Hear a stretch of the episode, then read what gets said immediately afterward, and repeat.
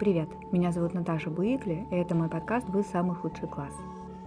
Тема сегодняшнего выпуска – чтение. Вот так одним словом. И, пожалуй, я не буду делать сегодня более подробную подводку, потому что мне не терпится представить моего гостя. А в гостях у меня сегодня Марина Семеновна Арамштам, писатель, педагог, журналист и главный редактор интернет-журнала «Папмамбук».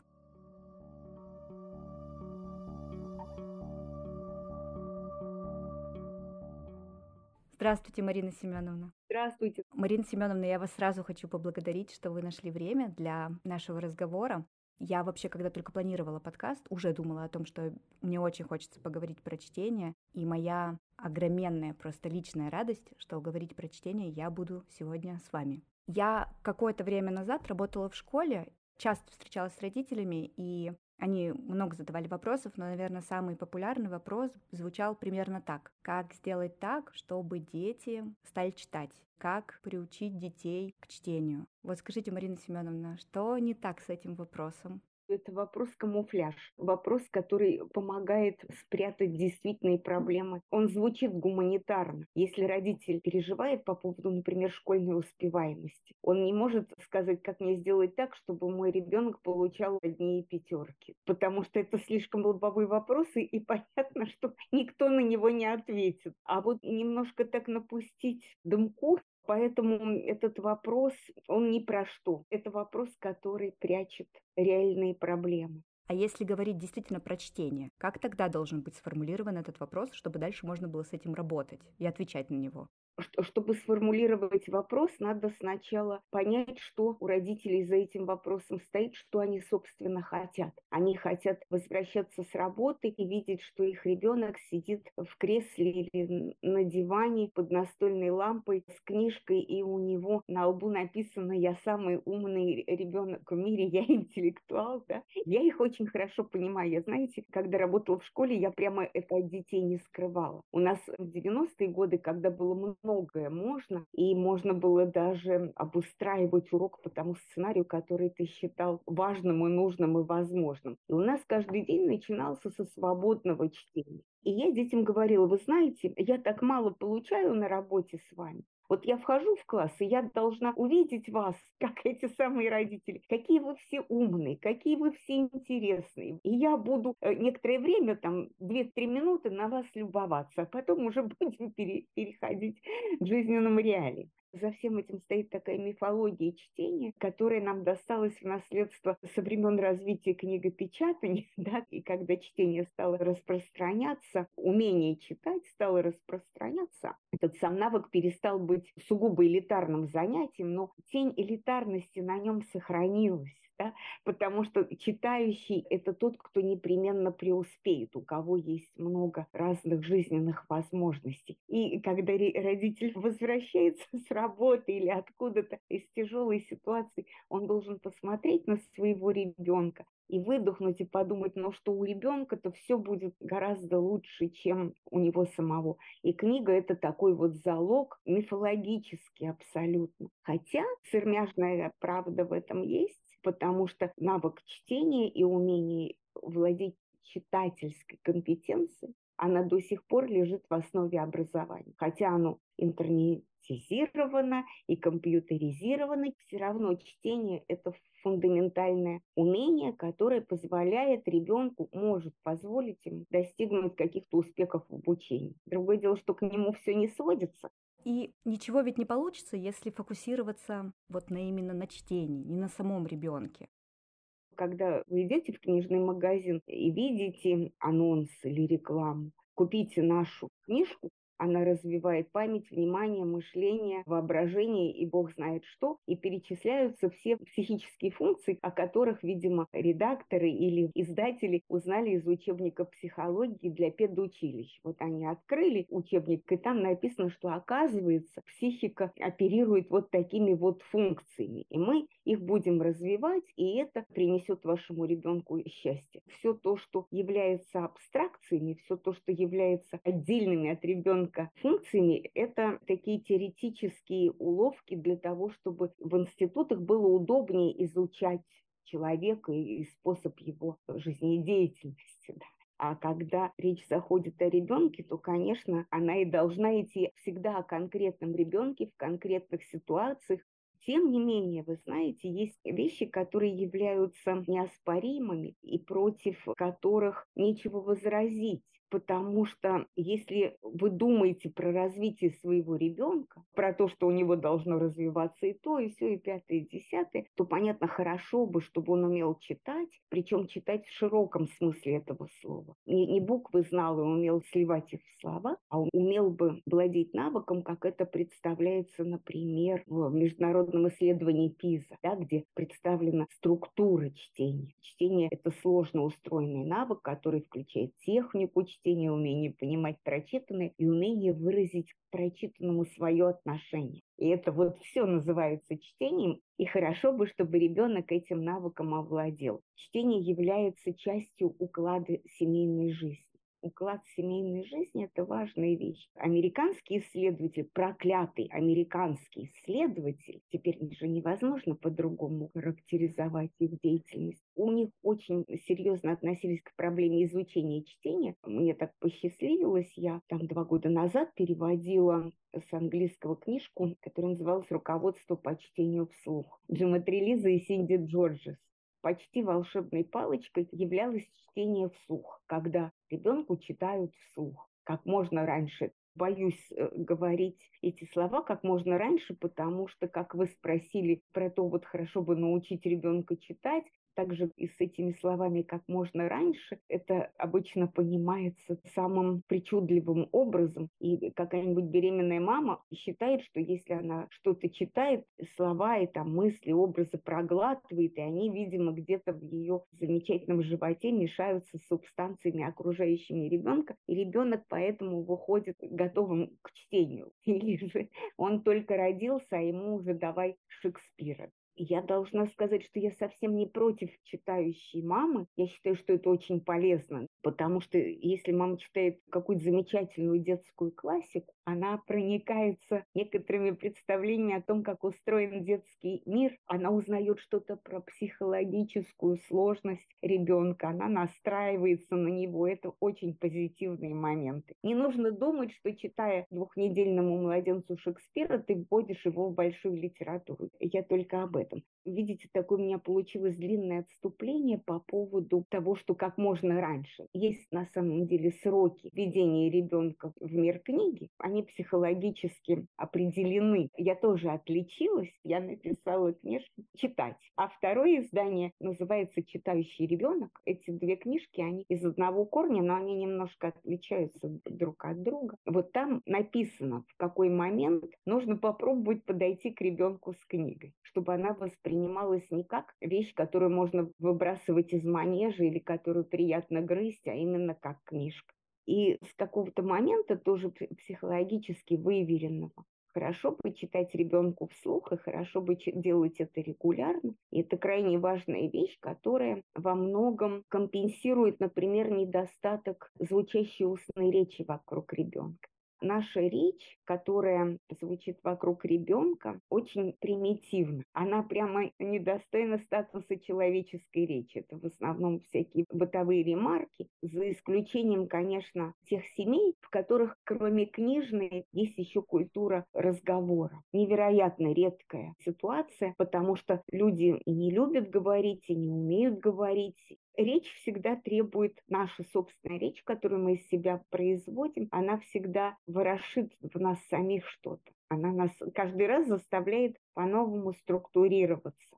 Говорить нам сложно, и это требует от нас определенного уровня собранности, особенно с маленьким ребенком. Нам говорить сложно, потому что это прямо отдельный талант говорить с маленьким ребенком, когда тут только начинает говорить.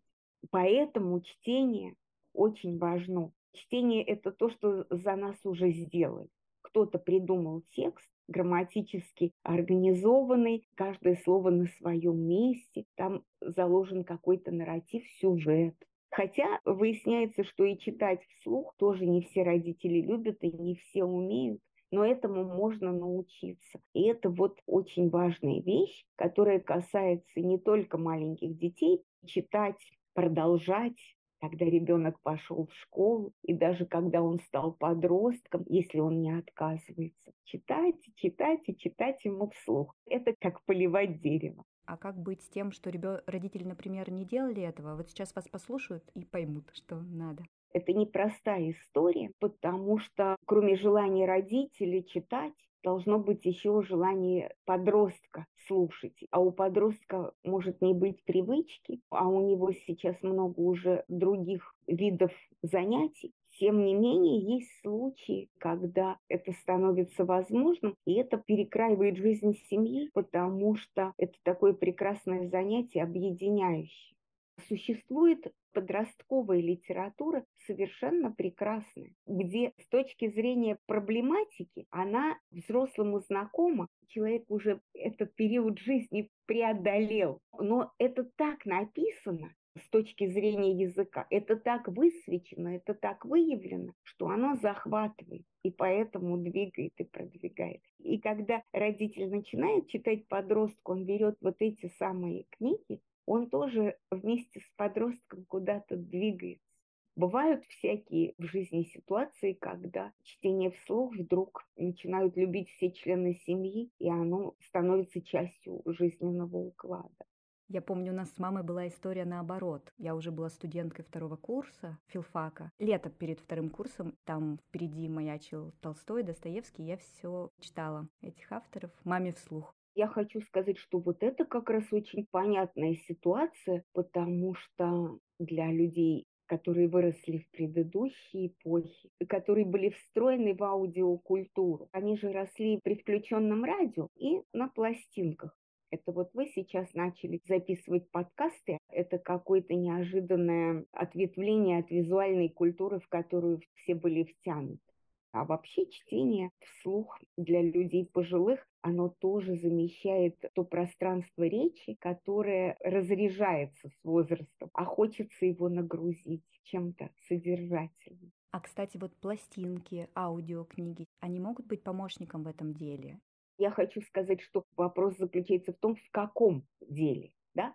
Слушать и, и читать – это два разных вида деятельности они по-разному нагружают мозг, и они ведут к разным результатам. Когда ты слушаешь, ты, конечно, узнаешь какие-то сюжеты, соприкасаешься с какими-то культурными кодами, и это можно делать более эргономично. Ты что-то там режешь, или ты гладишь, или ты стираешь, и в это время до тебя доходит какая-то полезная информация. Ты будешь больше знать. Ты можешь наслаждаться сюжетом, но понятно, что это совсем не, не то же самое, что читать, потому что чтение – это процесс, который дает другую нейрокартинку мозга. Читающий мозг, как говорят нейропсихологи, это мозг сильно отличающийся от любых других состояний мозга. Когда человек слушает, он, в принципе, пользуется теми функциями, которые ему даны от природы. Он от природы может воспринимать звучащую речь. А когда он читает,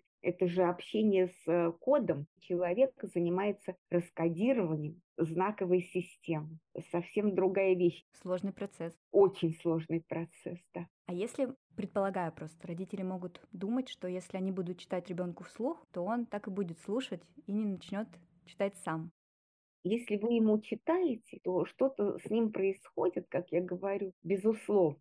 Да? Во-первых, он слышит сложно устроенную речь, он соприкасается с какими-то образами и э, сюжетами, которые важны для того, чтобы просто в культурном пространстве ориентироваться. Он слышит голос близкого взрослого, ребенок же слушает э, чтение не писателя с великим именем, он слушает, как читает ему мама. В общем-то, это не может не рождать уважения к маме, потому что мама вот так вот говорит. Она эти все слова произносит. Станет ли он читать сам или не станет он читать сам, это проблемы другого ряда. Они напрямую не связаны. Как раз исследования показывают, что те дети, которым читают, они с большей вероятностью будут читать сами им легче ориентироваться в сложно устроенном грамматическом тексте. Тот, кому читают, у него и словарный запас больше, с пониманием ему будет легче. Но если ребенку читают, это не значит, что он сам начнет читать непременно. Но и если ему читают, это не значит, что он не начнет сам читать, потому что ему читают.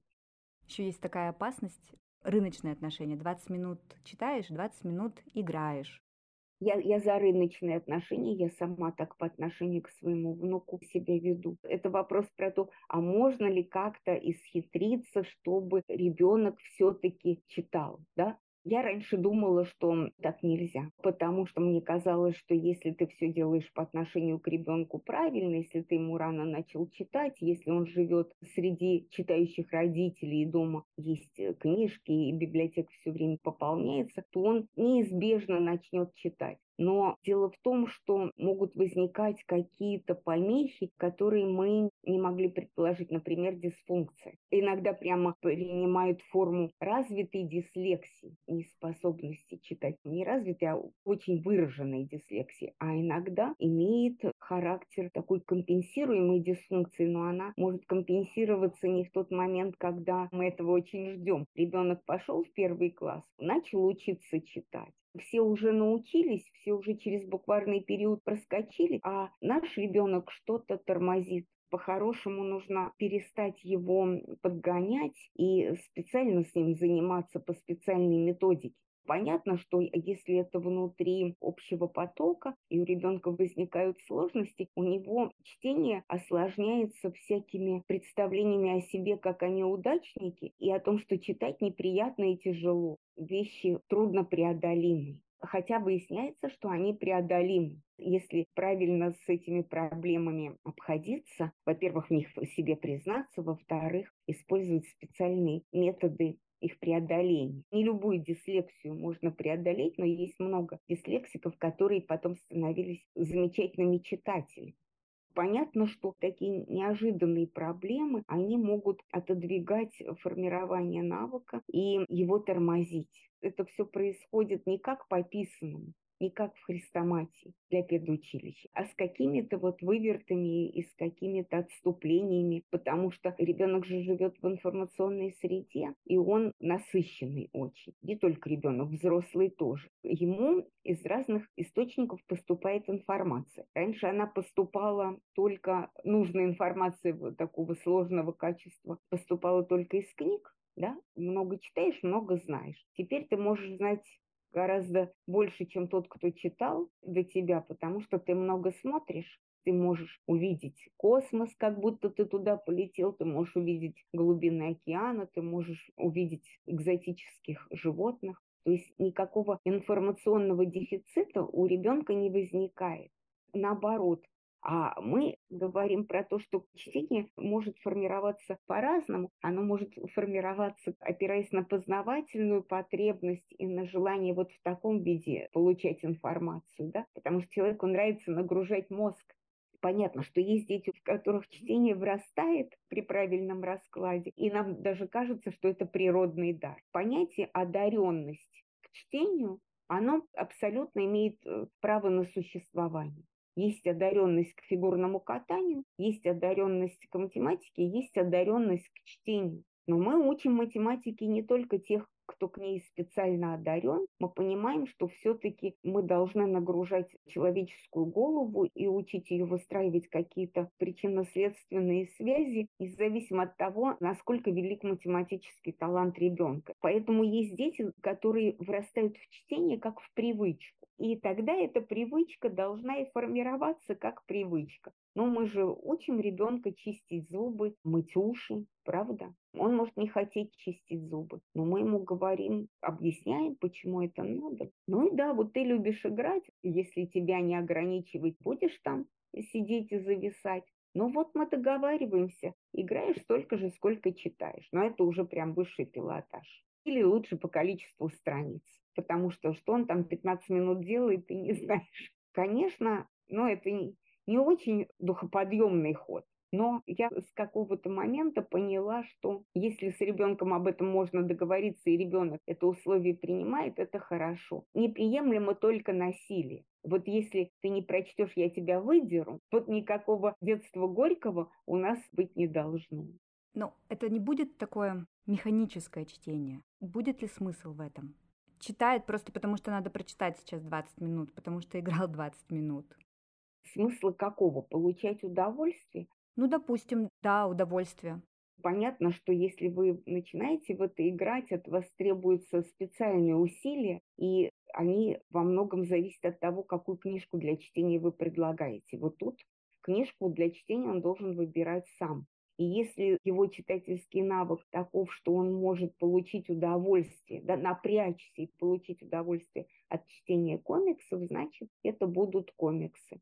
Потому что вы понимаете, что ребенку, в принципе, не очень легко читать, но он это делает, он себя напрягает, и он учится получать внутри этого напряжения удовольствие. Это и есть задача, которую вы как родитель решили. Нельзя быть таким зверем, чтобы сразу подложить э, ребенку войну и мир и, и требовать, чтобы он получал от этого удовольствие. Тут ничего не получится. Это должно ему быть близко, понятно и захватывать.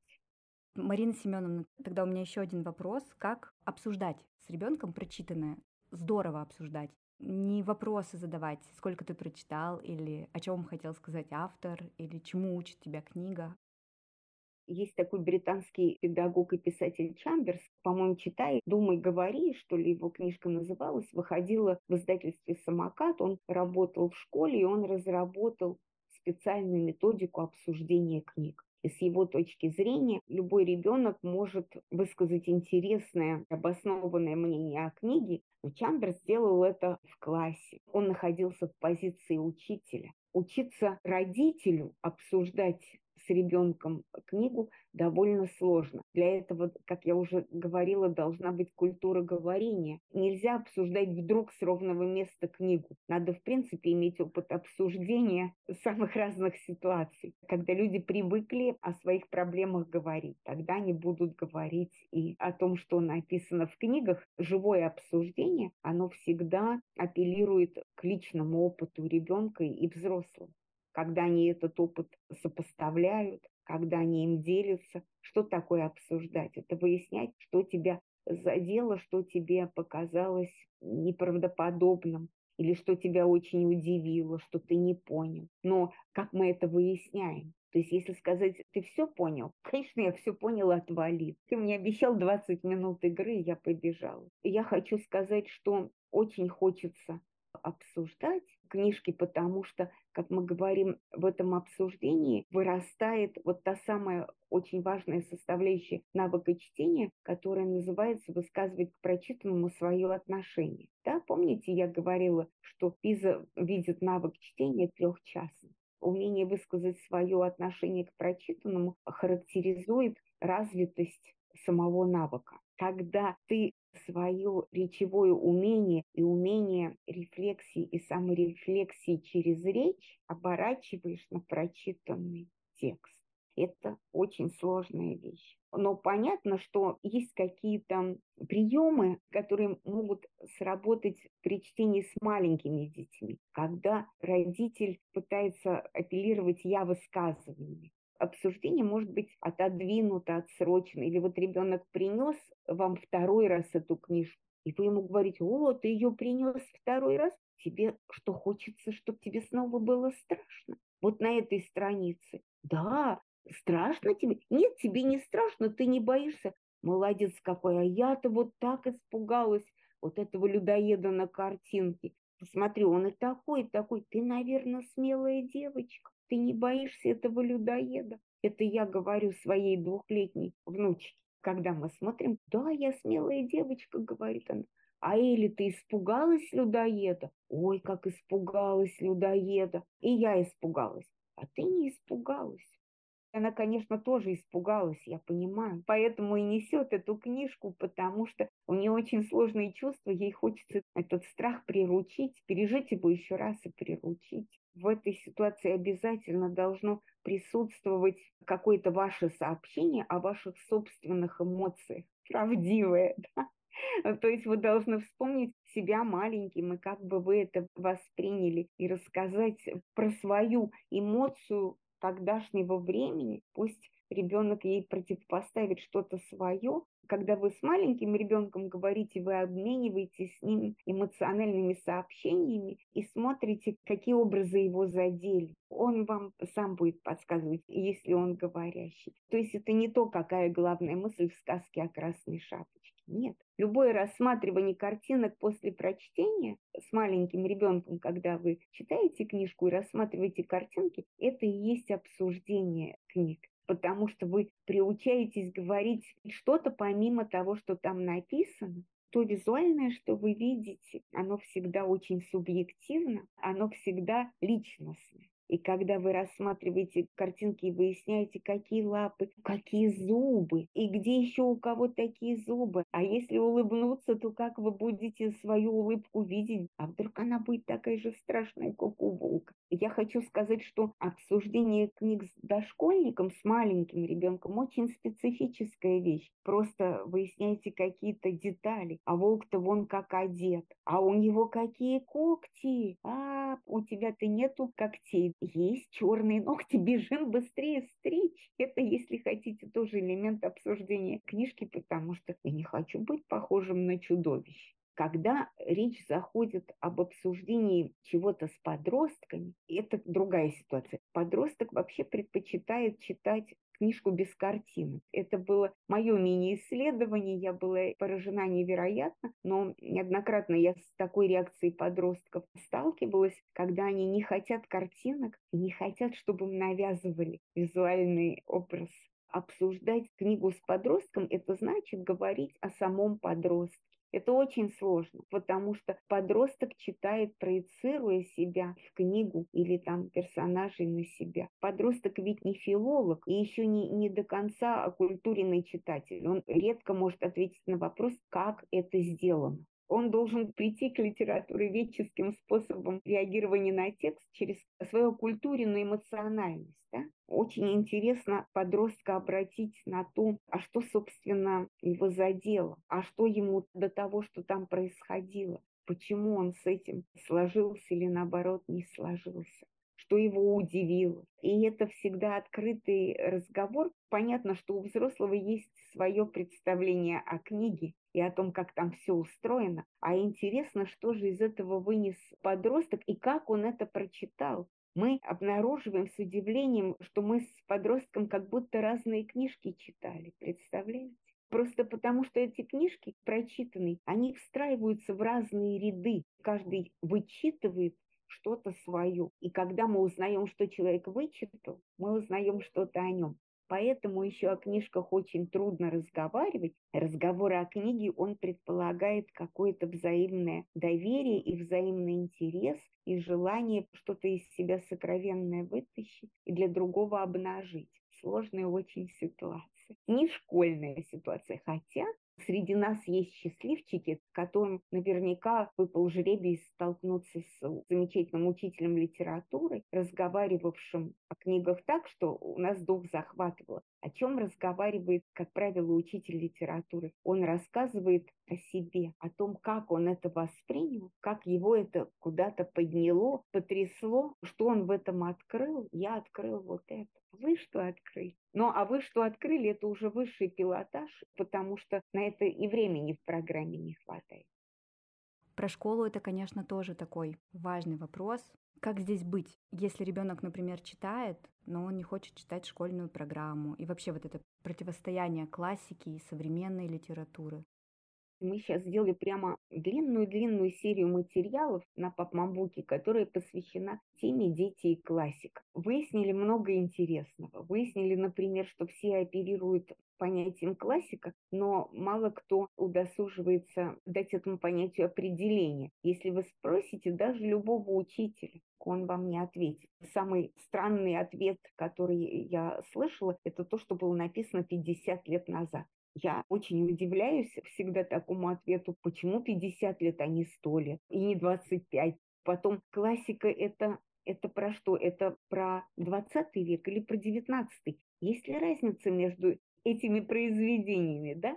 Чаще всего мы считаем, что все, что занесено в школьную программу, то классика. И это большая ошибка, потому что, как мы видим, в России нет традиции устоявшегося классического корпуса. Эта традиция была нарушена сначала в 1917 году, потом она была нарушена в 1991 году, и теперь она снова нарушена, потому что то, что мы в программу втянули и посчитали классикой, оттуда выкидывается, что-то возвращается, пока мы не определились со своим гуманитарным базисом, мы не определимся с классикой. И школьные проблемы наши так и будут тянуться с советских времен, потому что в преподавательском сообществе существует две четко выраженные фракции. Одни считают, что нужно детей учить литературу ведению так, как это представлялось в советской школе, а другие считают, что детей нужно учить читать в широком и глубоком смысле слова, потому что это гораздо более жизненно важный навык, и он связан, например, с развитием критического мышления, а не только с умением воспроизводить клишированное представление о каком-то корпусе произведений. Это все очень сложно, и я, к сожалению, ничего не могу посоветовать учителям, кроме того, что называется личный опыт.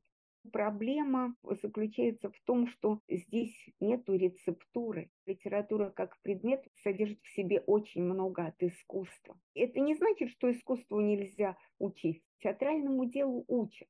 Проблема будет, пока учитель сам не, не будет поставлен в ситуацию разнообразия возможностей, пока он не будет иметь право выбирать список произведений, с которыми он будет знакомить детей такого-то конкретного класса. У любого класса есть физиономия. Если литература – это способ говорить о человеке, то надо, конечно же, подбирать такие произведения, в которых будет много о детях этого класса.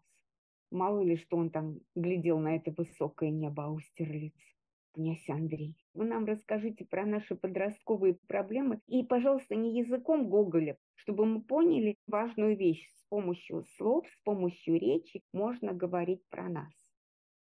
Я, конечно, тут с вами согласна по поводу того, что книжки сами по себе совсем другие. Например, в современных книгах мы привыкли, что сейчас много диалогов, совсем другой синтаксис, словарь, я недавно читала Корчика, я так долго его читала. Сама книга была очень тяжелая. Шрифт был такой убористый. А какую-то другую современную книжку хоп-хоп-хоп, и к вечеру она уже готова. Безусловно, работа была совершенно другая, пока я читала Матюша, но обе книжки оказались для меня на тот период, когда я их читала, полезные и отвечающие на мои запросы. Вы говорите ключевые слова. У нас должен быть мотив наша встреча с книжкой – это же диалог, это же вид общения. Книга – это отсроченная форма высказывания, такая законсервированная, которая там раскрывается, как только мы открываем переплет. Да? Конечно, я говорю, что у всех людей разные мотивы читать. Можно читать по-разному, за разным. Слово чтение, как я говорю, это тоже обозначение некоторого вида деятельности вообще, но есть чтение, чтение и чтение. Для разного за разным и по-разному. Зачем читать, Марина Семеновна? Вот сейчас, когда книга уже не является единственным источником знаний, как было когда-то. Когда я говорю, что я, например, очень хочу, чтобы дети читали, я вижу в этом способ усложнения человека он становится сложнее с точки зрения своих способностей понимать себя и окружающих. Это очень важное гуманитарное умение, которое вообще-то должно приводить к сокращению насилия в окружающем нас мире. Только это очень сложная, кропотливая работа, и для этого надо действительно учить детей читать. Читать таком высоком смысле слова, куда-то себя двигая и заставляя себя интеллектуально работать. Это не только, конечно, интеллектуальное удовольствие, которое просто тренирует мозг. Нет, чтение вообще-то в пределе своем оно нас очень усложняет и оно тормозит наши реакции, например, агрессию. Есть такие теории возникновения речи, которые связывают речь с тем, что у человека тормозятся такие первоначальные, первобытные импульсы. Вместо того, чтобы в ответ ударить или перекусить горло, он должен сказать «нет». Может быть, из этого вся книжная культура родилась, и она должна вот на это работать. Хотя понятно, что книжки тоже разные бывают. Благодарю вас, Марина Семеновна. Теперь уже за состоявшийся наш диалог. Надеюсь, что-то такое важное и нетривиальное я смогла сказать. Не сомневайтесь. Хорошо, Наташа.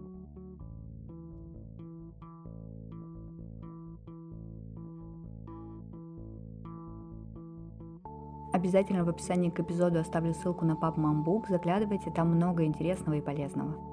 Благодарю всех, кто послушал сегодняшний выпуск. Буду рада, если вы подпишетесь на «Вы самых лучший класс» на вашей любимой подкаст-площадке.